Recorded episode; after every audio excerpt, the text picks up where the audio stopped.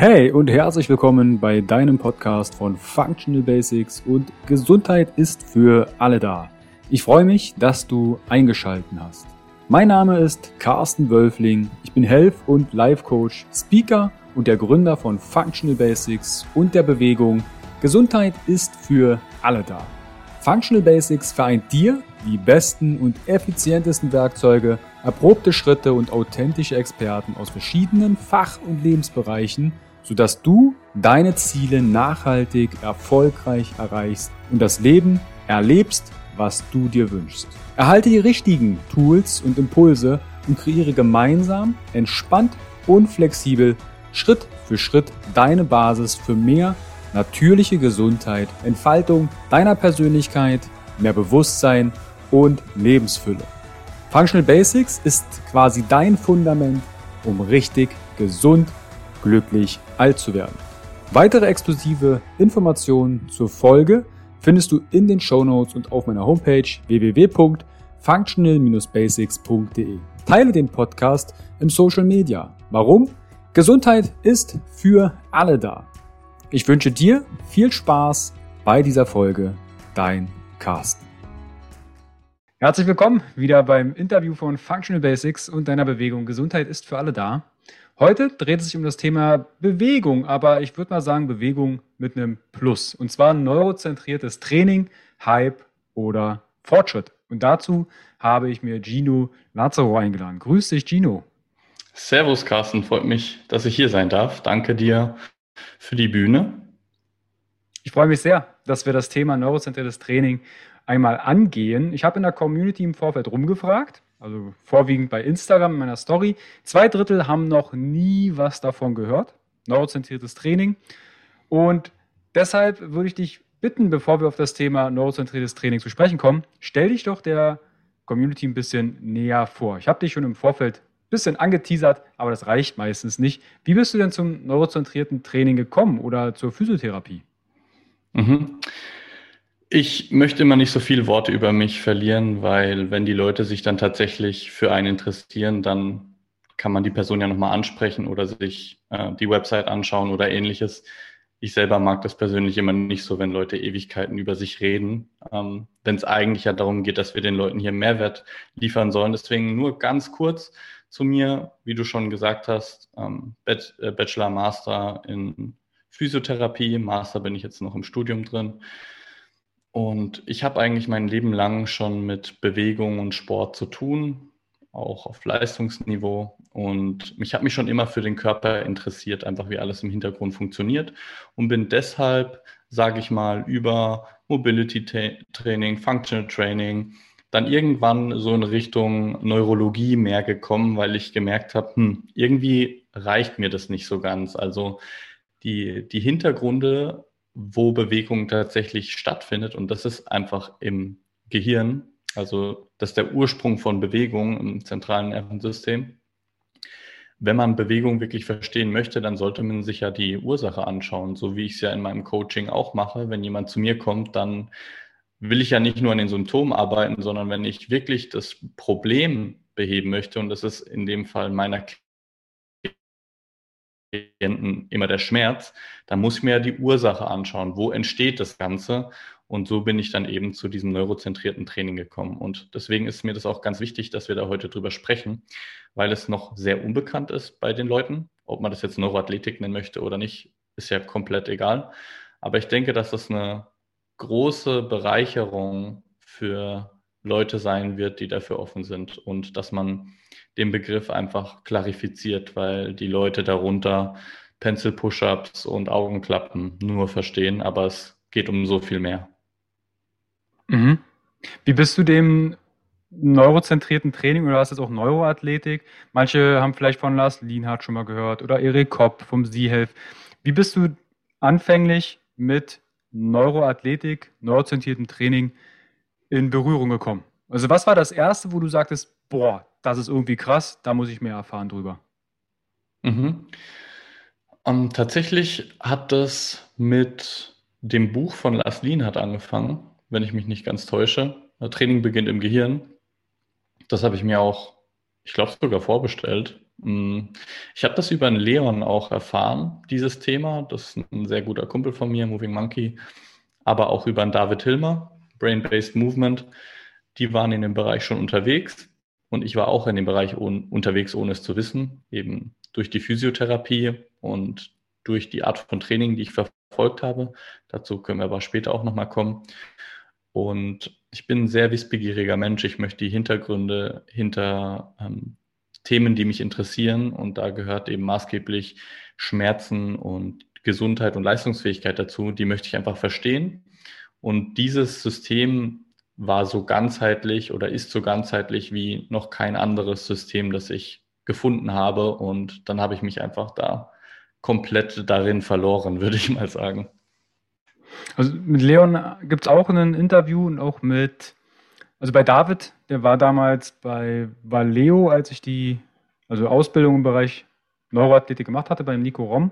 Also sind auch echt coole Jungs und wissen mhm. definitiv, wovon, äh, was sie tun, wovon sie sprechen. Bezüglich Schmerzen, hast du ja gerade erwähnt, ne? Und ich hatte mal in der Community rumgefragt, 50 Prozent geben an, dass sie Schmerzen haben. Und jetzt rate doch mal, was die Hauptgelenke sind, wo sie Schmerzen haben, Gino. Unterer Rücken würde ich einfach mhm. mal so salopp schätzen. Ansonsten Knie sehr häufig und Schulter. Mhm. Mhm. Also tatsächlich, also Knie war nicht bei, ja. aber Rücken, LWS, ja. ne, Unterrücken, mhm. Schulter und Hüfte. Also so die beiden Schultern, unten und oben oder die obere Hüfte als Schulter. Also mhm. Hüfte, Schulter, Rücken sind schmerzvoll und in irgendeiner Form mit Schmerzen tangiert. Mhm. Wo kommt denn Schmerz aus neurozentrierter Sicht her? Weil da gibt es ja inzwischen auch verschiedenste Theorien und auch, ich glaube, Mythen, wo Schmerzen herkommen. Okay. Hm, ich probiere es so einfach wie möglich zu formulieren. Also Schmerzen entstehen immer im Gehirn. Und da sollte man jegliche Mythen aus dem Weg räumen können damit. Also früher war ja häufig so die Sichtweise, dass es Rezeptoren in, in Haut etc. gibt, die Schmerzinformationen zum Gehirn leiten. Also wenn ich mich schneide, zum Beispiel den Finger, dass da Rezeptoren sind, die Schmerzen zum Gehirn leiten. Man weiß aber ganz klar, dass der Schmerz im Gehirn entsteht und der hat auch sehr viel mit Kontext zu tun. Also wie wird dieser Gefahrenreiz, das sind Rezeptoren, die Nozizeptoren, freie Nervenendigungen in der Haut und überall in unserem Körper, die äh, signalisieren dem Gehirn, dass etwas Bedrohliches, etwas Gefährliches vorliegt. Das kann korrekt sein, kann auch inkorrekt sein, aber nichtsdestotrotz wird diese Information dann im Gehirn interpretiert, abgegleicht mit vorherigen Erfahrungen, mit, ähm, mit Konsequenzen, die man daraus erwarten könnte, mit sozialen Faktoren etc. Um dann danach zum Beispiel Schmerz als Antwortsignal ähm, rauszuschicken. Also wenn man das in diesem klassischen ähm, Kontext sieht, Input, also jegliche Information, die zum Nervensystem kommt, Interpretation funktioniert dann im zentralen Nervensystem und Output ist dann zum Beispiel Schmerz, Muskelspannung oder ähnliches. Also einfach, dass man das versteht, dass Schmerz ein Output ist. Schmerz soll zu einer Verhaltensänderung führen. Ganz wichtig zu verstehen, dass Schmerz nicht irgendwie aus dem Körper zum Gehirn geschickt wird, sondern es passiert immer im Gehirn selbst. Das heißt also, wenn jetzt jemand zum Beispiel untere Rückenschmerzen hat oder mhm. Knieschmerzen, mhm. Hüfte, Schulter. Was will das Gehirn damit konkret sagen? Dass man das Verhalten ändern sollte. Und gerade, ich sag mal, die Lendenwirbelsäule ist ein Bereich, es gibt ja verschiedene Arten von Rezeptoren. Es gibt Bewegungsrezeptoren, es gibt so Gefahrenrezeptoren zum Beispiel. Und die Lendenwirbelsäule ist ganz besonders so ein Bereich, wo dieses Verhältnis von Bewegungs- zu Gefahrenrezeptoren anders ist als in den meisten anderen Gelenken. Also Meistens ist es so, dass die Bewegungsrezeptoren ganz, ganz deutlich Überhand haben und die Gefahrenrezeptoren verhältnismäßig weniger vertreten sind. Aber im Auge zum Beispiel, deswegen tut es ja auch so höllisch weh, wenn man irgendwas im Auge hat. Und im Bereich der Lendenwirbelsäule ähm, ist es tatsächlich so, dass die Gefahrenrezeptoren zu Bewegungsrezeptoren-Relation ähm, deutlich anders ist, also im Sinne von mehr Gefahrenrezeptoren. Und deswegen ist es auch so, dass untere Rückenschmerzen eine, ein Tool sind, eine Antwortreaktion des Gehirns, die ganz klar sagt, jetzt solltest du dein Verhalten ändern. Also da kann man mit Bewegung nicht so gut entgegenwirken. Ähm, Thema Gate Control Theory zum Beispiel, dass Schmerzsignal gehemmt wird auf Rückenmarksebene. Das funktioniert da nicht so gut wie in anderen Gelenken, wie zum Beispiel im Knie, in der Schulter oder ähnlichem. Und deswegen ist die Lendenwirbelsäule ein super Tool, ähm, um dir zu zeigen, hey, du solltest dein Verhalten ändern. Deswegen ist es auch einer der Bereiche, die sehr, sehr anfällig sind. Und wie schaut eine Verhaltensveränderung aus? Weil jetzt könnte ja jemand sagen, okay, ich habe jetzt Schmerzen im Knie, also nehme ich eine Bandage, wie sich von Douglas, nee, Douglas ist immer ein Parfüm, wie heißt denn das? Ähm, wo man, nee, eine Orthese sich kauft, Chibo, Chibo, die verkaufen ja manchmal auch so eventuell Orthesen, die man da darum bastelt und dann denkt man, okay, ich hatte einen Orthesenmangel. Jetzt denkt jemand, ich halte das Gelenk einfach nur still. Ja, der Schmerz mhm. kommt von alleine, der Schmerz geht von alleine. Ist ja auch so ein mhm. gerne ge gesprochenes Zitat oder ein Sprichwort. Wie siehst du das mit, okay, ich habe Schmerzen im Gelenk? Wie schaut jetzt eine adäquate Verhaltensveränderung aus Sicht der neurozentrierten Ansicht aus? Das ist ja gerade der interessante Aspekt. Und zwar ist es ja häufig so, dass man sich nur das Gebiet anschaut, ähm, das jetzt, sage ich mal, ähm, für eine Verhaltensänderung sorgen möchte. Also Beispiel, man hat jetzt Knieschmerzen. Wenn wir bei der Verhaltensänderung bleiben, soll der Knieschmerz dazu führen, dass man sein Verhalten ändert.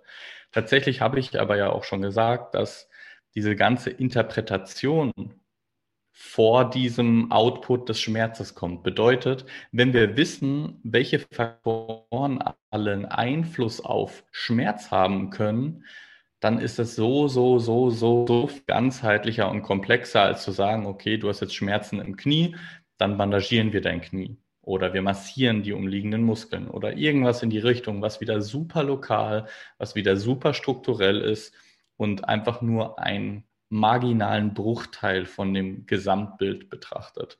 Und wenn man dann eben zum Beispiel weiß, dass ähm, mit unterem Rückenschmerz sehr häufig ein, eine Unzufriedenheit des Jobs zusammenhängt. Gibt es die Studie von der Rand Corporation 1992, ähm, wo die Tausende von Mitarbeitern untersucht haben auf verschiedene Faktoren wie Ernährung, Bewegungsverhalten und so weiter und so fort und als alleinigen gemeinsamen Faktor festgestellt haben, dass äh, mit steigender Unzufriedenheit beim Job die Schmerzen im unteren Rücken ansteigen. Und das ist gerade das Interessante. Ich kann dir nicht sagen, wie eine adäquate Verhaltensänderung aussieht, weil die 100% individuell ist. Es kann für den einen sein, dass man einfach das allgemeine Stresslevel reduziert, weil dieser Threat Bucket, der Gefahreneimer, so am Überlaufen ist und deswegen einfach nur das Schmerzsignal kommt, um dir zu sagen, fahr mal einen Gang runter und nicht, weil irgendwas in der Lendenwirbelsäule nicht stimmt. Es ist so wichtig, dass man das versteht und wenn man eben all diese Faktoren kennt, die einen Einfluss auf Schmerzen haben, wie zum Beispiel auch Sensorik, also Mangel an Gefühlsempfindung in diesem Gebiet, kann dazu führen, dass die Verhaltensänderung sein sollte, hey, reiz mal dieses Gebiet ein bisschen mehr, reiz mal die Oberflächenrezeptoren, reiz mal die, reiz mal die Thermorezeptoren in diesem Gebiet, damit äh, dieses Gebiet im Gehirn wieder besser repräsentiert wird. Also es gibt unzählige Möglichkeiten, wie eine Verhaltensänderung aussehen sollte oder kann. Und das ist höchst individuell. Mhm. Also neurozentriertes Training bringt, glaube ich, es die wenigsten in Verbindung mit, ich wechsle meinen Job. Die bringen das eher, okay, Klar. ich renne da, wie du gerade vorhin meintest, mit einer Augenklappe, einem Pencil-Push-Up, also eventuell mit einem Stift vor der Nase und eventuell wird vorher irgendein Gelenk abgerubbelt, mit Nadeln drauf gemacht. Ist es das, was du mit mangelnder Sensorik meinst? Ähm, es gibt ja verschiedene Arten von Rezeptoren. Es kann sein, dass man einfach über das Gebiet drüber streicht, um da die ähm, Tastrezeptoren, die Meißner Tastkörperchen zum Beispiel zu reizen damit. Aber ich kann jetzt nicht sagen, dass man immer mit leichtem Druck zum Beispiel arbeiten muss. Es gibt ja verschiedene Arten von Rezeptoren. Es gibt die Ruffini-Körperchen, die auf stärkeren Druck reagieren. Es gibt die Vater-Pacini-Körperchen, die auf Vibration reagieren. Und so muss man halt einfach schauen. Und da ist eben ein wichtiges Konzept im neurozentrierten Training, wenn man das so nennen möchte, dieses Test-Retest-Prinzip, dass man dann eben schaut, okay, ich teste mal die Oberflächenrezeptoren. Davor mache ich natürlich einen Pretest zum Beispiel die Vorbeuge, dann teste ich die Oberflächenrezeptoren im Lendenwirbelsäulenbereich und frage den Klienten, spürst du das rechts und links gleich? Wie fühlt sich's an im Vergleich zum Beispiel zur, zur Brustwirbelsäule? Spürst du es irgendwie schwächer oder stärker in dem Gebiet? Und dann reizt man das Gebiet. Für 30 Sekunden reicht in der Regel. Dann kommt der Posttest, nochmal eine Vorbeuge machen. Besser, schlechter oder gleich, frage ich dann. Sieht man an der Range of Motion, sieht man am Schmerzempfinden, sieht, merkt der Patient an der Spannung. Und so kann man dann eben feststellen, okay, leichte äh, Hautreize, also Meißner Tastkörperchenreizung, schlägt positiv an und ist das, was dem Klienten fehlt. Also es ist so spezifisch, dass man nicht sagen kann, einfach nur sensorisch reizen und dann äh, bewegen, sondern es ist deutlich spezifischer. Also diese Spezifität, das höre ich raus, ist anhand welche Rezeptoren ich wie zum Beispiel, sag mal, streiche, drücke, vibrieren, Klopfungen, Wärme, Kälte. Wenn wir jetzt wie ganz gezielt über die Sensorik reden, ja, dann ja. Mhm. Wie ist das jetzt zum Beispiel, wenn ich mir zum Beispiel das Knie stoße? Das nehme ich gerne mhm. als Beispiel mal an. Dann greifen wir ja automatisch zum Knie und rubbeln drauf rum. Das ist die Gate Control Theory, die ich vorhin angesprochen habe. Kannst du die nochmal etwas klarer, weil nicht jeder hat die schon mal gehört oder? Ja, ja, klar. Irgendwo. Kannst du die einmal kurz erklären? Ich werde kurz darauf eingehen, nicht zu tief, ähm, weil die Leute sonst eventuell, die interessiert es eventuell ja gar nicht. Das ist so, dass ähm, diese dumpfen Schmerzsignale langsamer zum zentralen Nervensystem geleitet werden als Bewegungs- und ja, Drucksignale, sage ich jetzt einfach mal, mechanozeptorische Reize. Ähm, wenn ich jetzt also durch Druck ähm, dazu, dafür sorge, dass viel, viel, viel mehr Bewegungsreize und Druckreize zum zentralen Nervensystem gelangen, dann wird das Signal des dumpfen Schmerzes überlagert und man hat dementsprechend weniger bis gar keinen Schmerz mehr, nur weil man entweder, man sagt ja walk it off, also dass man in Bewegung bleibt, sich bewegt oder eben zum Beispiel mit der Hand drüber streicht. Da werden eben Mechanozeptoren gereizt und die überlagern dann dieses dumpfe äh, Schmerzsignal. Auf Rückenmarksebene, genau. Bezüglich dieser Überlagerung.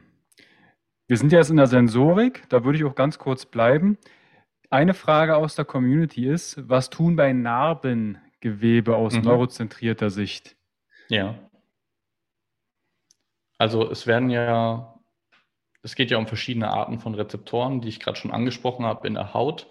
Und natürlich bei einem Schnitt oder bei einer OP werden auch Rezeptoren verletzt. Also ich denke, das kann man sich vorstellen.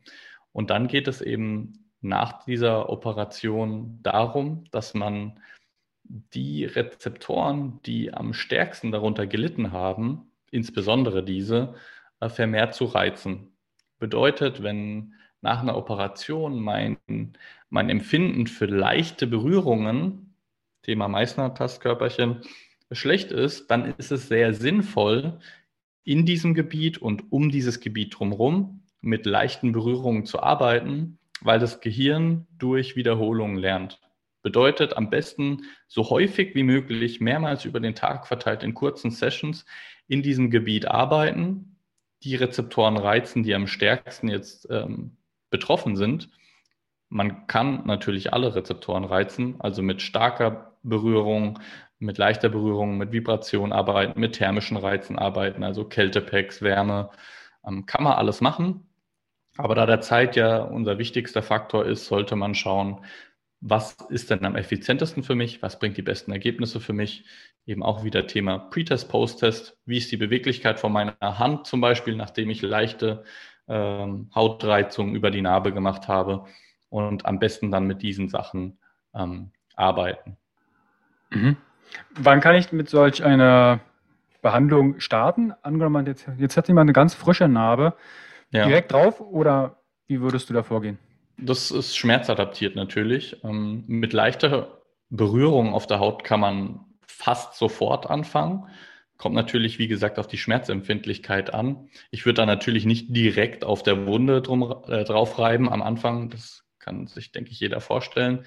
Ähm, aber ich würde sagen, von außen nach innen arbeiten und von der Druckintensität, sage ich mal, von Vibration und leichter Berührung mit der Zeit in Richtung äh, stärkeren Druck gehen und dann eben ganz wichtig, was Thema Narbenmobilisation auch angeht, die, ähm, die Verschiebung der Narbe äh, trainieren und die Beweglichkeit der Narbe trainieren. Dazu habe ich aber auch schon ein YouTube-Video gemacht, in welche Richtung man die Narbe verschieben sollte. Man sollte sie anheben, man sollte sie aufeinander zubewegen, ähm, man sollte sie entgegengesetzt bewegen. Genau.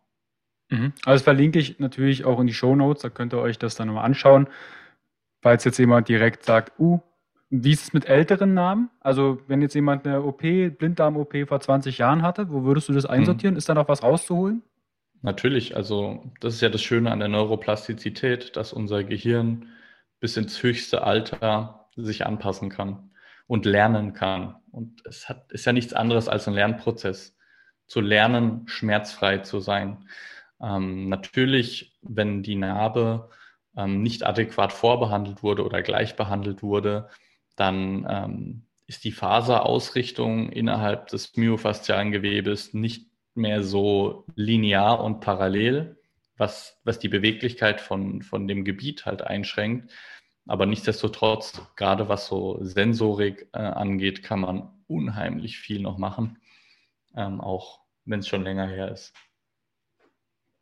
Vielen lieben Dank also auch schon mal an der Stelle bezüglich der Frage ähm, aus der Community und, und, deine Antwort. Ne? Also bezüglich das auch 20 Jahre, 40 Jahre, 60 Jahre. Wo, wo würdest du Tattoos einsortieren? Das ist in meinen Augen auch ja auch. Tattoos sind ja auch Narben. Ja, ja, klar, klar. Da am besten auch direkt mit Sensorik arbeiten. Und viele Leute, die Tattoos haben, ähm, haben, ich würde jetzt sagen, lustigerweise, lustig ist aber nicht, aber haben in diesem Gebiet auch ähm, mit Koordinationsproblemen oder mit Schwer Schmerzen zu tun, häufig nach einer Weile. Also wenn jetzt zum Beispiel jemand eine tätowierte Schulter hat, Mhm. Ist das nicht aus deiner Erfahrung nicht selten, dass jemand auch in dem Bereich Schulterschmerzen hat oder Schulterprobleme, ja. Einschränkungen in der Bewegung? Ja. Hm. Also könnt ihr ja direkt mal durchtesten. Also wenn jemand ein Tattoo hat und es gerade hört, mal die Schultern durchbewegen, vielleicht auch mal von der Seite filmen und gucken, gibt es Unterschiede im Bewegungsausmaßen. Ja, und in der Koordination und ähm, Schmerzempfinden und so weiter und so fort. Also ich frage auch meine Klienten immer, ob, man, ob die Tattoos haben, die man jetzt vielleicht so von außen nicht erkennen kann, ähm, weil das einen großen Einfluss haben kann. Natürlich nicht muss, aber kann. Jetzt könnte natürlich bei dem einen oder anderen Fragezeichen im Kopf auftauchen. Was soll denn bitte schön mein, bitte nicht missverstehen, den Ausdruck mein Arschgeweih mit meiner Schulter zu tun haben? Mhm. Kannst du darauf ja. einmal eingehen? Jetzt speziell auf ein Arschgeweih und Schulter oder? Na, weil auch gerade dieses Thema, da wo es, da wo es weh tut. Weil das, mhm. wie erklärst du das einem Patienten oder einem Klienten von dir, der ja wegen einem Schulterproblem kommt und jetzt guckst du ihm oder guckst du dir das Arschgeweih an oder das Tattoo am Sprunggelenk. Mhm. Also meine Erfahrung ist, dass die Leute erstmal verdutzt gucken und denken, sag mal, was machst du denn da jetzt unten? Ich habe doch hier oben ein Problem. Ja, also da grundlegend erkläre ich ja immer dieses Schmerzmodell, dass Schmerz nur ein Antwortsignal von dem Gehirn für eine Verhaltensänderung ist. Ähm, und in der Regel machen diese Zusammenhänge ja auch Sinn, weshalb es dann einfach ist, das zu erklären. Beispiel, dann bleiben wir eben bei der Schulter, aber wir sagen mal, ähm, das Tattoo ist auf der gegenüberliegenden Hüfte. Und dann kann man ganz einfach erklären, dass die Gelenke Schulter und Hüfte, Ellenbogen und Knie, Hand- und Sprunggelenk reziprok miteinander verschaltet sind im Nervensystem. Sieht man ja in unserem Gangmuster, da müssen wir nicht groß drüber nachdenken. Wenn der rechte Arm nach vorne geht, bewegt sich die, das, rechte, äh, das linke Bein auch nach vorne und entgegengesetzt. Und dann kann man denen ganz klar sagen, hier, es gibt immer einen entgegengesetzten Partner und es kann eben sein, dass aufgrund von der Problematik an deiner linken Hüfte deine rechte Schulter betroffen ist, weil das mit jedem Schritt, mit jedem Gang ähm, einen Einfluss darauf hat. Und diese, diese Muster, insbesondere unter hoher Belastung, sprich Werfen oder im, im Krafttraining oder bei Richtungswechseln im, in Spielsportarten, wenn da mal viel Last kommt und da die Pattern nicht aufeinander abgestimmt sind, dann kann das zu Problemen führen. Und so könnte man sowas dann erklären, zum Beispiel. Ganz, ganz kurz Pattern erklären. Äh, Muster, Bewegungsmuster, okay. Entschuldigung. Danke. Also falls jemand da jetzt gerade ein Englischbuch rausgeholt hat, anfängt zu übersetzen. Ich würde gern bei direkt bei der Schulter mal bleiben. Mhm. Was ist, wenn ich jetzt die Schulter bewege und es fängt an zu knirschen? Das ist eine Frage mhm. aus der Community. Knirschen in Gelenken ohne Schmerzen. Ist das problematisch oder muss ich mir da Gedanken machen? Grundsätzlich ist ein Knirschen, das im Gelenk entsteht, in der Regel passiert das aufgrund von einem Unterdruck, der im Gelenk bei einer Bewegung entsteht. Und da entstehen so kleine Luftbläschen, die dann platzen. Ähm, ich sag mal, Arthrose Grad 4, dann knirscht es im Gelenk, weil Knochen auf Knochen reibt, das ist dann eine ganz andere Nummer, aber das tut dann auch höllisch weh. Ähm, da muss man klar differenzieren. Aber ein Knirschen im Gelenk, das jetzt die Schulter tendenziell eher weniger betroffen als jetzt zum Beispiel ähm, das Sprunggelenk. Da, da haben es ganz, ganz viele Leute oder das Knie. Ähm, diese Gelenke knacken mal sehr gerne. Ähm, grundsätzlich ist es nichts Schlimmes. Worauf man schauen könnte, ähm, habe ich auch schon einiges drüber gelesen, ist, dass wenn das Knacken früher nie da war und jetzt plötzlich entsteht, dass das auf eine gewisse Asymmetrie oder Disbalance hindeuten kann. Also wenn das Sprunggelenk jetzt schon immer geknackt hat ähm, und wenn es dann mal, sag ich mal, aufgewärmt ist, dann nicht mehr knackt, gleiches beim Knie oder gleiches bei der Schulter, wenn wir bei, bei dem Beispiel bleiben wollen, dann ist das unbedenklich. Es sei denn, ähm, wenn das ganz, ganz äh, neu ist, dieses Thema, und immer stärker wird, dann könnte man sich mal darüber Gedanken machen, ob da eine gewisse Disbalance entstanden ist. Also vielleicht, um es noch ein bisschen deutlicher zu machen, angenommen, du trainierst jetzt nur noch Bankdrücken und Liegestütze und du baust vorne Brustmuskulatur auf und dein gesamter ähm, Humeruskopf, also dein gesamter Schulterkopf wandert nach vorn und du merkst, wenn du den Arm jetzt anhebst, es fängt an zu knacken, dann ist das vielleicht mit der Asymmetrie gemeint. Ne? Das ist einfach die Biomechanik. Könnte, Könnte ja. Genau. Mhm. Okay. Also auch hier ist an sich unbedenklich. Eher unbedenklich, genau. genau. Mhm. Okay, da ist ja der eine oder andere vielleicht direkt beruhigt. Lass uns mal, lass uns mal von der Sensorik auf die Sinne gehen. Also ja, auch der Tastsinn oder die Rezeptoren repräsentieren ja auch einen Sinn. Aber eine Frage aus der Community war zum Beispiel, wie können denn meine Augen etwas mit meinen Nackenverspannungen zu tun haben? Weil ich habe in der Instagram-Story rumgefragt, ob sich denn einige das vorstellen können, dass zum Beispiel Knieschmerzen, Rückenschmerzen aus den Sinnesorganen herkommen könnten. Und da waren mhm. alle sich einig, ja, können sie sich vorstellen, habe ich ein bisschen rumgefragt, erklären können sie es sich nicht. Ist natürlich klar, weil neurozentriertes ja. Training ist jetzt noch nicht so Mainstream. Wie kann das zusammenhängen, dass die Augen was mit Nackenverspannungen zu tun haben können? Es gibt ähm, sogenannte okulomotorische Reflexe. Oculo, Oculus steht für Auge, ähm, motorisch steht für Motorik, also Bewegung, äh, und Reflex steht für Reflex. ähm, kann man sich so vorstellen, dass die Nackenmuskeln mit Augenbewegungen verschaltet sind, reflexiv. Wenn man jetzt ähm, den Hinterkopf mit den Daumen runterwandert, ähm, so auf Breite der, ähm, ja, ich würde mal sagen, neben den Dorn fortsetzen, ähm, wenn man da den Schädel runterwandert und dann den Daumen ganz fest reindrückt, ähm, direkt unter der Kuhle. Ich würde mal sagen, meine, meine Daumen sind jetzt so fünf, sechs, sieben Zentimeter auseinander entfernt und dann die Augen nach links und rechts bewege, ohne dass ich meinen Kopf bewege, dann spüre ich, wie mir Muskeln entgegenkommen auf dem, am Daumen. Ich habe dazu auch ein YouTube-Video gemacht. Hm, können wir ja auch verlinken. Da kann man die Stelle nochmal genau sehen, wo man da reindrücken muss. Ich kann es gerade nicht ganz so gut erklären. Bedeutet einfach, dass unsere Beweglichkeit und damit einhergehend die Muskulatur, die ja für Bewegungen sorgt, ganz eng mit den Augen gekoppelt ist. Ähm, wenn man zum Beispiel die Augen nach oben bewegt, werden automatisch oder reflexiv, nicht automatisch, die Streckerkette, also die streckenden Muskeln, insbesondere von der Wirbelsäule, voraktiviert, weil unser Nervensystem ja jetzt den Impuls bekommt, jetzt geht irgendwas nach oben. Und nach oben gehen bedeutet in der Regel Extensoren, also Streckeraktivität. Zum Beispiel, wenn man Rückwärtssalto macht, dann schauen die Leute auch meistens nach oben, ähm, um diese Kette nochmal mehr zu, zu äh, facilitieren, also ja, zu erleichtern, dass sie aktiv ist oder stärker aktiv ist.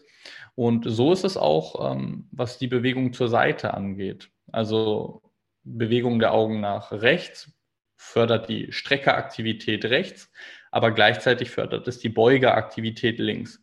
Und so kann man dann eben auch gucken, ähm, wenn man die Augenbewegungen sich von den äh, Patienten, Klienten anschaut, in welchen Augenrichtungen gibt es denn Probleme und können wir daraus eventuell Rückschlüsse darauf ziehen, weshalb der Brustkorb ein bisschen nach rechts rotiert ist. Thema Extensorenaktivität rechts, Flexorenaktivität links. Und das sind alles sehr interessante Themen, ähm, die da ganz relevant werden. Und da zählt eben auch ganz, ganz stark der Nackenbereich dazu. Welche Augenbewegungen sind denn jetzt zum Beispiel hilfreich? Weil mir würden da natürlich jetzt einige Übungen einfallen, die mhm. jetzt den Rahmen sprengen.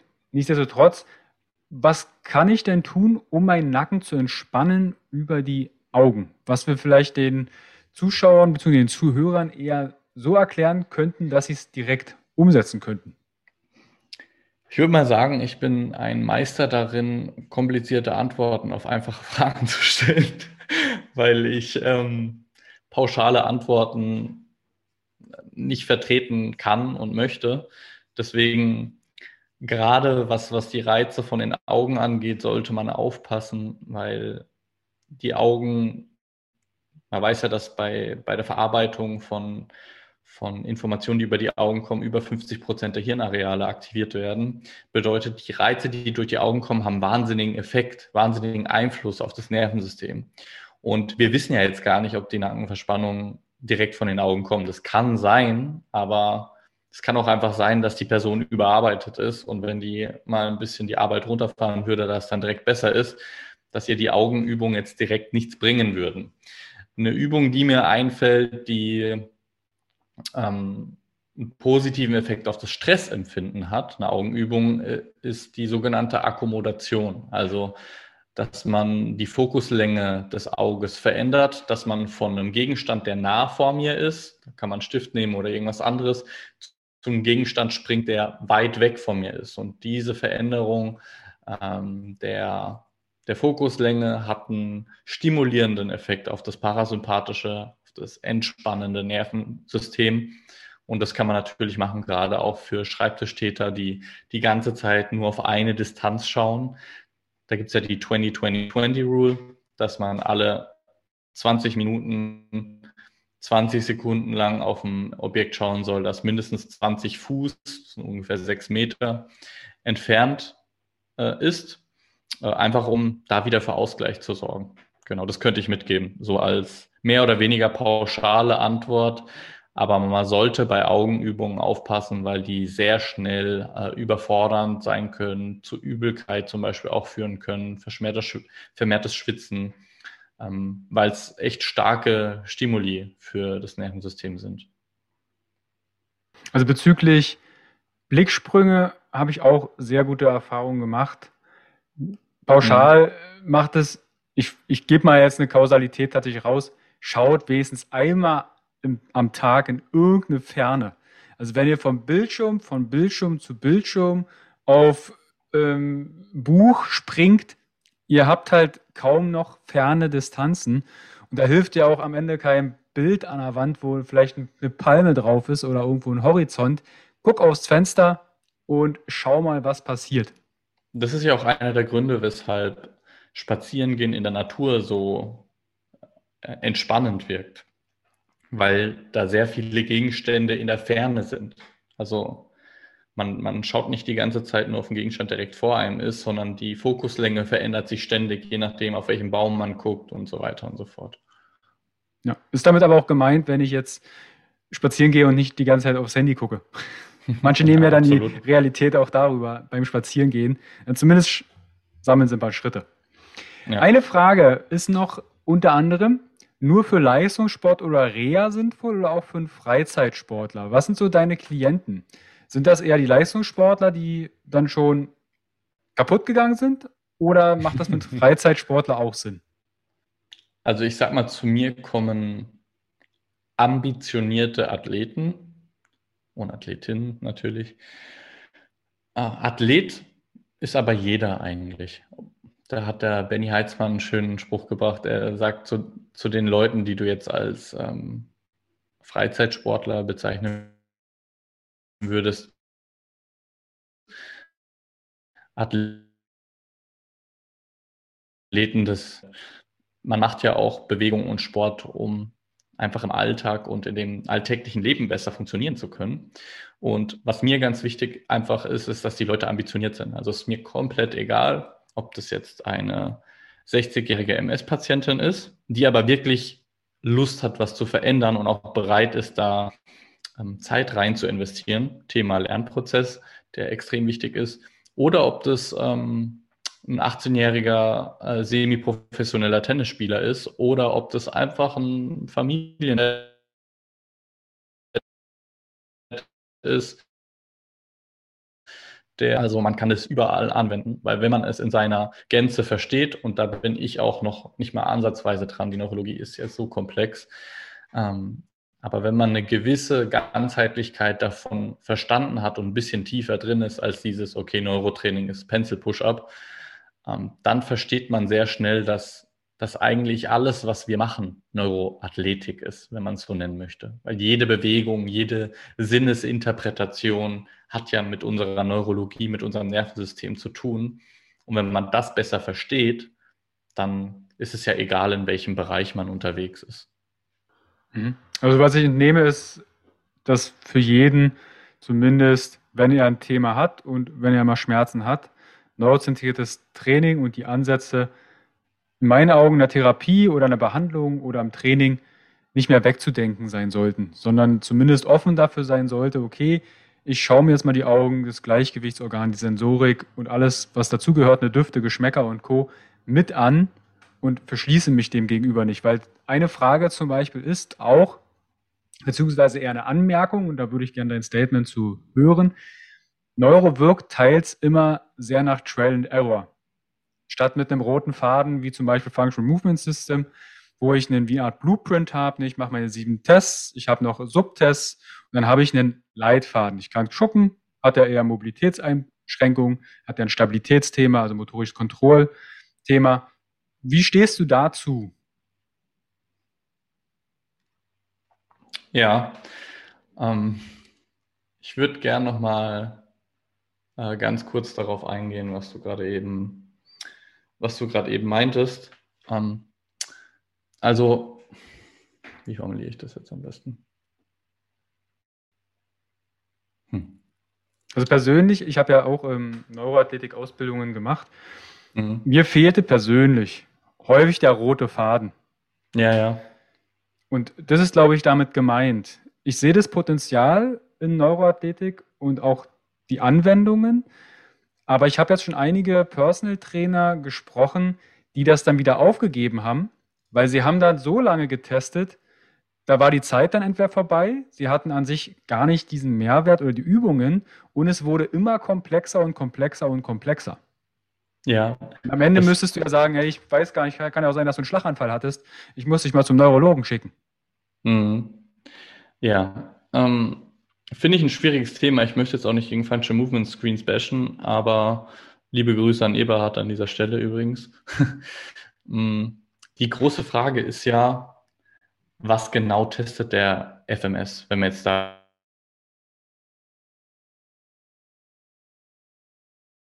bleiben wollen. Also können wir wissen, Und was ist denn die Ursache für dieses Koordinationsproblem?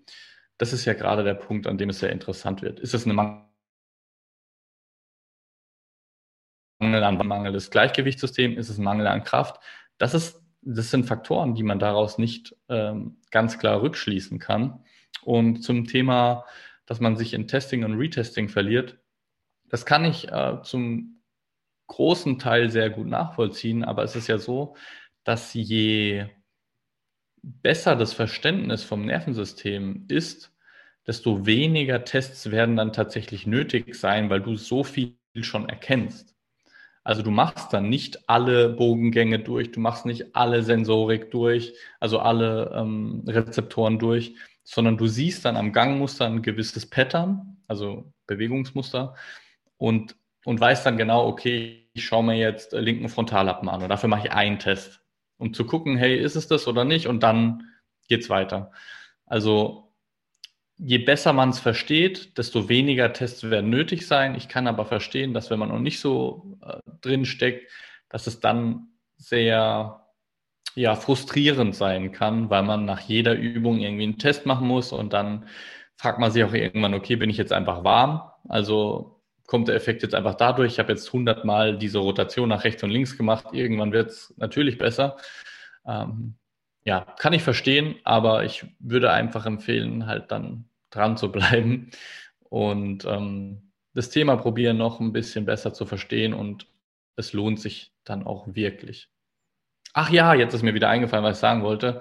Ähm, es ist nicht nur im Bereich Schmerzen oder wenn jemand was hat, das hast du ja angesprochen, ich habe vorhin kurz den Faden verloren, ähm, relevant, sondern auch wenn jemand nichts bemerkt in diesem Moment gerade auch im Hochleistungssport. Ähm, Sportler sind ja die Meister der Kompensation. Also die ballern ja diese Bewegungsmuster tausende Male am Tag und das System passt dann alles so an, dass man unter den aktuellen Bedingungen möglichst optimal fungieren kann. Aber es kann halt sein, dass ähm, eine gewisse Augenübung, Gleichgewichtsübung, Sensorik oder was auch immer, Koordinationsübungen, Kleinhirnaktivierung dazu äh, sorgt, oder dafür sorgt er gesagt, dass der Athlet noch besser wird, dass das Verletzungsrisiko sich reduziert etc. Das ist nicht einfach nur, wenn man was hat, dann sollte man Neuro machen, sondern am besten schaut man auf Bewegungen im Allgemeinen ähm, ein bisschen ganzheitlicher über die Neuroperspektive drauf. Gibt es denn eine Neuroübung, wo du sagst, die sollte jeder präventiv ob jetzt äh, verletzt oder nicht, aber erstmal präventiv, die er probieren sollte, um zu schauen, wie es einem gut tut, egal welches Sinnesorgan oder Sensorik? Boah, du stellst mir immer so Fragen, ne? Da kann ich doch nicht pauschal darauf antworten, was machst du denn mit mir? Nee, aber was man, was man sagen kann, wo man nicht viel falsch machen kann, auch, ich sage es jetzt einfach mal aus dem Grunde, ähm, weil es gibt da ja eine gewisse Hierarchie in den bewegungssteuernden Systemen. Also ganz oben das visuelle System, dann das Gleichgewichtssystem und dann die Propriozeption, das taktile System. Deswegen, man kann am wenigsten Schaden ganz unten anrichten im propriozeptiven System. Und dann würde ich einfach sagen, macht mal ein sensorisches Warm-up vor eurem Training. Nicht nur ein motorisches durch eure dynamischen Übungen, sondern mach mal ein sensorisches Warm-up. Streich mal mit den Händen über dein gesamtes Gesicht, deine Ohren, dein Kopf, dein Hals, dein Brustkorb, dein Rücken, Gesäß und so weiter bis zu den Füßen und Zehen runter. Mach das mal so fünf Minuten und ich wette mit dir, oder ich kann dir mit sehr hoher Wahrscheinlichkeit sagen, dass deine Leistungsfähigkeit sich äh, dadurch verbessern wird, weil sensorische Reize vor Motorik kommt. Also ja, der sensorische Kortex ist im Feeding-Pattern des Gehirns ähm, vor dem motorischen ist im Parietallappen und der motorische ist erst im Frontallappen. Also warum, warum frage ich nach dieser, ich sag mal, eher kausalen Pauschalisierung? Eine Frage aus der Community ist zum Beispiel, wie trainiere ich denn meine Neurologie im Alltag bestmöglich? Ich habe da ein bisschen nachgefragt und da ging es halt, ne, muss ich mir jetzt direkt irgendwie die, ein Auge zuklappen, einen Stift vor die Nase halten, auf ein Bein hüpfen, den Kopf in die, auf die linke Schulter legen. Mhm. Meinetwegen noch äh, irgendwo einen Duftzerstäuber unter die Nase halten, was man mhm. ja sehr gerne auch im neurozentrierten Social Media sieht. Ne? Also da wirst du dann, da fragt man sich, was zur Hölle macht die Person dort? Deshalb ja, die Frage, ja, wie kann ich denn jetzt Das zieht ja auch am meisten auf Social Media. Die Sachen, die ganz verrückt aussehen. Ja, am besten noch einen Luftballon parallel aufpusten. genau. Ähm, wie kann ich denn jetzt meine wie gesagt, im Alltag trainieren? Ja, wie gesagt, ich bin da sehr gut drin, da komplizierte Antworten drauf zu geben. ähm, ist natürlich höchst individuell. Also ein, jemand, ein Informatiker sollte den Fokus eventuell mehr auf Augenübungen legen und Akkommodation legen als jemand, der, also Landwirt, der eh schon die ganze Zeit draußen arbeitet. Also das einfach mal so als krasse Diskrepanz, dass ich jetzt nicht sagen kann, mach auf jeden Fall ähm, Augenübungen. Was man aber schon sagen kann, tendenziell würde ich das mal so formulieren, die meisten Leute halten sich eh schon im propriozeptiven System auf durch ihr Training. Was aber mal sinnvoll wäre, einfach mal ein paar Gleichgewichtsübungen zu integrieren ins Training. Und Gleichgewicht bedeutet Kopfbewegungen. Also nicht auf dem RX-Pad stehen, bitte, sondern auf dem Terrain, auf dem du dich die meiste Zeit des Tages befindest, also auf stabilem Untergrund, zum Beispiel auf einem Bein sein, weil wir sehr, sehr, sehr viel Zeit auch im Gang auf einem Bein verbringen und da dann mal verschiedene Kopfdrehungen ausprobieren, nach links, nach rechts, oben, unten und dann gucken, wie gut die Gleichgewichtsfähigkeit noch ist. Und das ist dann gleichzeitig schon Training. Andere Geschichte, dass die Augen viel zu wenig trainiert werden. Einfach mal mit dem Stift äh, die ganzen Bewegungen des Auges durchgehen, also den Stift verfolgen und da so in die oberen Ränder, insbesondere oben ist es sehr anstrengend. Das ist richtiges Training der Augenmuskeln. Wir haben ja sechs Augenmuskeln diese Position zu halten. Und ähm, das würde ich wirklich sehr empfehlen, auch mal mehr in diese Richtung reinzugehen. Wie kann ich so Augenbewegungen in den Alltag integrieren? Und wenn man da nicht der Weirdo im Büro sein möchte, der mit dem Stift rumfuchtelt, kann man ja auch einfach mal mit den Augen in die Zimmerecke oben rechts gucken oder sowas. Also ja, da, dass man die Hemmschwelle da ein bisschen reduziert. Aber ich würde mal sagen, Fokus mehr auf Gleichgewichtstraining und Augentraining legen, weil das andere macht ihr in der Regel schon einigermaßen gut. Kannst du was zu der Kopfbewegung sagen, weil ich kenne das aus dem sensomotorischen Koordinationstraining, dass es ja ein Unterschied ist, ob ich jetzt Nein sage, den Kopf von links nach rechts einfach nehme, mhm. ihn beschleunige oder vielleicht sogar in einer Position halte, weil ja die Kristalle im Mittelohr ausgelenkt werden müssen. Ja, also da gibt es den vestibulo-okulären Reflex, je nachdem, ob man jetzt die Augen mit dazu nimmt oder nicht. Der ist dafür da, dass die Augen und die, die Nackenmuskulatur entgegengesetzt arbeiten sozusagen, also dass ich einen Fokuspunkt halten kann, obwohl sich mein Kopf jetzt schnell irgendwo hindreht. Ähm, das sollte man unter hoher Beschleunigung trainieren, damit der Reflex richtig ausgelöst wird. Ähm, ansonsten ist es ja so, je schneller die Beschleunigung ist, desto mehr werden diese Härchen und Kristalle auch gereizt. Bedeutet, wenn ich einen intensiveren Reiz will für dieses System, dann sollte ich eine ganz schnelle Bewegung des Kopfes machen im Vergleich zu einem geringeren Reiz für das System, dass man die Bewegungen langsamer ausführt. Aber die Richtung ist natürlich auch maßgeblich. Also welchen Kanal, welches Organ möchte ich stimulieren? Da haben wir ja fünf Gleichgewichtsorgane in jedem, in jedem Ohr. Ähm, da sollte man eben auch drauf achten. Wie schaut es da mit Rollbewegungen zum Beispiel aus? Das ist ja etwas, was Kinder zum Beispiel sehr viel machen, ne? mhm. vorwärts, seitwärts rollen, auf und ab, über Kopf irgendwo rumhängen. Das ist ja nicht, was der Erwachsene so im Alltag macht. Ich sage zwar mal, hey, versucht mal auf den Boden zu kommen mit so wenig Handkontakt wie möglich oder mehr auf dem Boden zu verbringen, zu krabbeln, zu kriechen, zu robben. Wie siehst du das Rollen aus neurozentrierter Sicht? Rollen ist mega. Rollen ist mega, aber Rollen ist mega überfordernd für die meisten am Anfang. Also bevor ich mit Rollen anfangen würde, würde ich mal isoliert die einzelnen Gleichgewichtsorgane aktivieren, bevor ich da eine komplette Symphonie gleich schaffen möchte zwischen Sacculus, Utriculus und Bogengänge. Ähm, ja, also da wird einem sehr schnell schlecht, wenn man da jetzt plötzlich mit Rollen anfängt.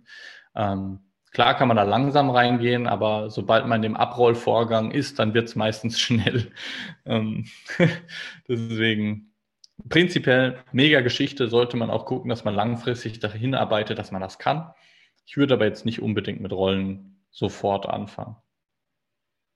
Also ich sehe die ersten schon irgendwie auf dem Berg und dann seitwärts und vorwärts, rückwärts runterrollen. Ja, ist, ja. Das ein, ist das ein Anzeichen, wenn mir schlecht danach wird? Weil ich denke jetzt auch die Leute, die zum Beispiel auf der Achterbahn sich dann quasi kreidebleich übergeben müssen. Ist denn das Anzeichen, dass deren Gleichgewichtsorgan ein Handicap haben? Das kann ein Zeichen dafür sein, auf jeden Fall.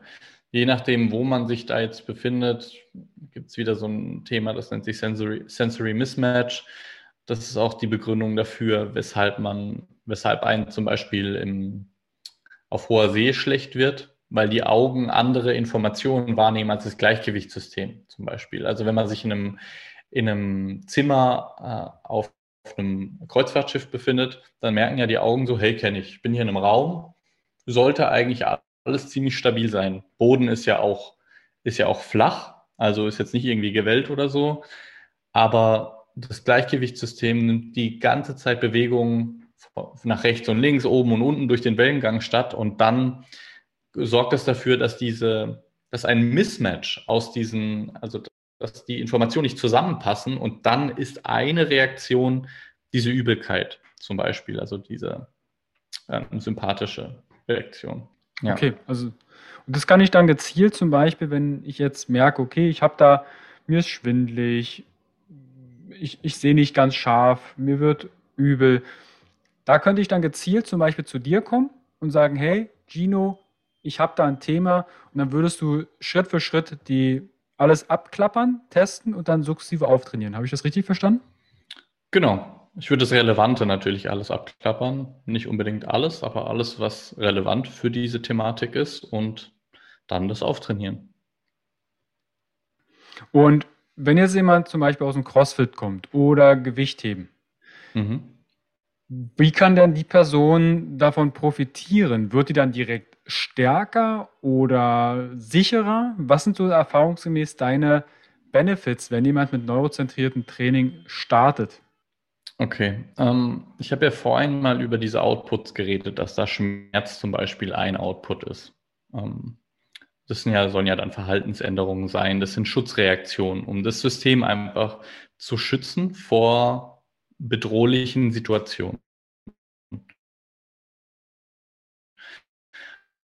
Immer nur, dass äh, ein Löwe auf uns zurennt oder sowas, sondern wenn das linke Auge nicht so gute Informationen zum Gehirn schickt wie das rechte und das Gehirn sich somit nur auf das, die Information des rechten Auges konzentriert, weil das passiert dann häufig, dann schwindet die Leistungsfähigkeit. Weil wenn man jetzt zum Beispiel ähm, ein Spielsportler ist und die, die ganze linke Seite, was da passiert, im Fußball jetzt zum Beispiel, ähm, die Gegenspieler links alle nicht so gut wahrnimmt wie die rechts, dann hat das ja maßgebliche Einflüsse auf, auf die Taktik, und auf die Leistungsfähigkeit eben, weil dein Gehirn ist sich ja nicht so sicher, was passiert denn links? Ich erhöhe mal ein bisschen die Muskelspannung links und ich reduziere die Range of Motion links, weil falls was passiert, dass ich eher in einer geschützten Position bin, als ganz offen und locker und bewegt zu sein, wo das Risiko, dass ich mich verletze, größer ist. Ähm, und da ist es im, egal, welchen Sport man da rausnimmt, da hat man Kraftsteigerungen, ähm, Koordinationsverbesserung, Beweglichkeitsverbesserung, Schmerzreduktion. Welche Schutzreaktionen halt rausgesucht werden, die kann man alle durch ein ursachenzentriertes Training, äh, denen kann man sehr gut entgegenwirken. Wenn jetzt jemand sagt, du Gino, das sind tolle Informationen, hat vielleicht direkt schon in die Ferne geschaut, ist ein bisschen auf und ab gehüpft, Hoffentlich. Ist, ist durch die Gegend gerollt und gemerkt, irgendwie das funktioniert nicht ganz. Neben deinem echt, also hier wirklich ein Lob, neben deinem tollen Content auf dem YouTube-Kanal, den ich auch sehr gerne konsumiere. Danke. Wie kann ich denn mit dir zusammenarbeiten, wenn jetzt jemand sagt, du, ich möchte da noch mehr und auch individueller betreut werden? Ja, ähm, kann man über die Webseite, über meine Webseite, also performperfect.de, kann man ein Bewerbungsformular ausfüllen Da werden so ein paar relevante Sachen abgefragt und dann kann man ein kostenloses Erstgespräch mit mir buchen und da reden wir dann darüber, ob ich überhaupt helfen kann. Also es gibt natürlich auch Situationen, an denen ich sage, hey, ich, ich denke oder ich kenne da Leute, mit denen du, denke ich, besser zusammenarbeiten könntest. Da ist ja auch ein, ein persönliches Thema sehr wichtig. Kommt man gut zurecht mit der Person? Ähm, das einen maßgeblichen Einfluss auf die Behandlungserfolge hat. Und ja, es kommt natürlich auf den Fokus an. Also ich arbeite ja mit Leuten zusammen, die Schmerzen haben. Wenn jetzt jemand zu mir kommt, der ist Hochleistungsathlet, will seine Performance steigern, klar könnte ich das machen. Aber ich kenne halt Leute, die sich eher auf dem Hochleistungsbereich fokussieren, im Neurobereich. Und dann würde ich sagen, hier kannst gerne, ich würde dir empfehlen, zu dem, dem oder der zu gehen. Ähm, genau, das kann man dann in diesem Erstgespräch rausfinden. Also verlinke ich euch natürlich auch alles in den, in den Show Notes. Da könnt ihr dann entweder bei YouTube erst euch mal ein paar Übungen anschauen und ein paar tolle Erklärungsvideos reinziehen, beziehungsweise ja, genau. auch auf, auf deine Homepage verweise ich. Cool. Gino. Gern. Also YouTube habe ich ganz viel zum Neurothema. Ähm, kommen jetzt auch einige Blogartikel dazu raus. Ich habe einen Neuroathletik-E-Mail-Kurs erstellt auf meiner Website, sowohl für Coaches ein als auch ein für Athleten.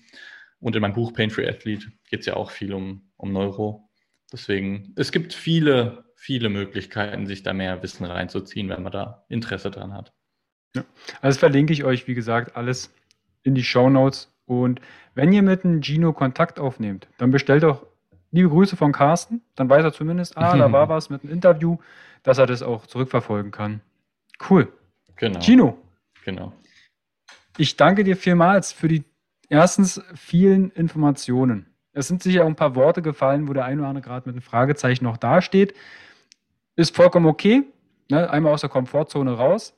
Du hast viele Antworten auf die Community-Fragen gegeben. Und mhm. wer mehr erfahren möchte, checkt die Show Notes und die Videobox ab. Da findet ihr dann alles weitere zu Gino. Genau. Ich danke dir vielmals. Sorry nochmal, falls da ein paar äh, zu komplizierte Formulierungen drin waren. Ich probiere ja immer alles zu erklären. Oder auch dafür, dass ich nicht gerade der Typ für pauschale Antworten bin, aber da stehe ich auch sehr dahinter, muss ich sagen. Man hätte sehr häufig gerne etwas, wo man sagen kann, Schulterprobleme macht das, das und das. Ähm, Koordinationsstörungen macht das, das und das. Kann ich aber halt leider nicht vertreten, da einfach was ganz Spezifisches zu sagen. Aber ich denke, wenn man dafür offen ist und das ganze Thema ein bisschen besser versteht, dann kann man auch diese Sichtweise besser nachempfinden. Ja, also es bleibt natürlich am Ende immer eine individuelle Geschichte. Aber ich denke, die Basics, wie du zum Beispiel vorhin meintest, mal spazieren gehen und die Bäume betrachten, in die Ferne schauen, das sind vielleicht kleine Schritte, die Aha-Effekte auslösen können, sagen, ach stimmt, ich war jetzt irgendwie doch mal drei Tage nicht draußen, habe nicht in die Ferne geguckt, wo der jemand direkt das umsetzen könnte. Genau. Als Idee. Ja. Perfekt. Gino, dann danke ich dir wahnsinnig für dieses Gespräch. Und, und die Zuschauer bzw. Zuhörer, checkt die unten alles ab, alles anklicken, was zu anklicken geht. Und dann startet auch sehr gerne den YouTube-Kanal von Gino einen Besuch ab. In dem Sinne, genau. Ciao Danke Gino. Dir, Carsten. Macht's gut, ihr alle. Ciao, ciao.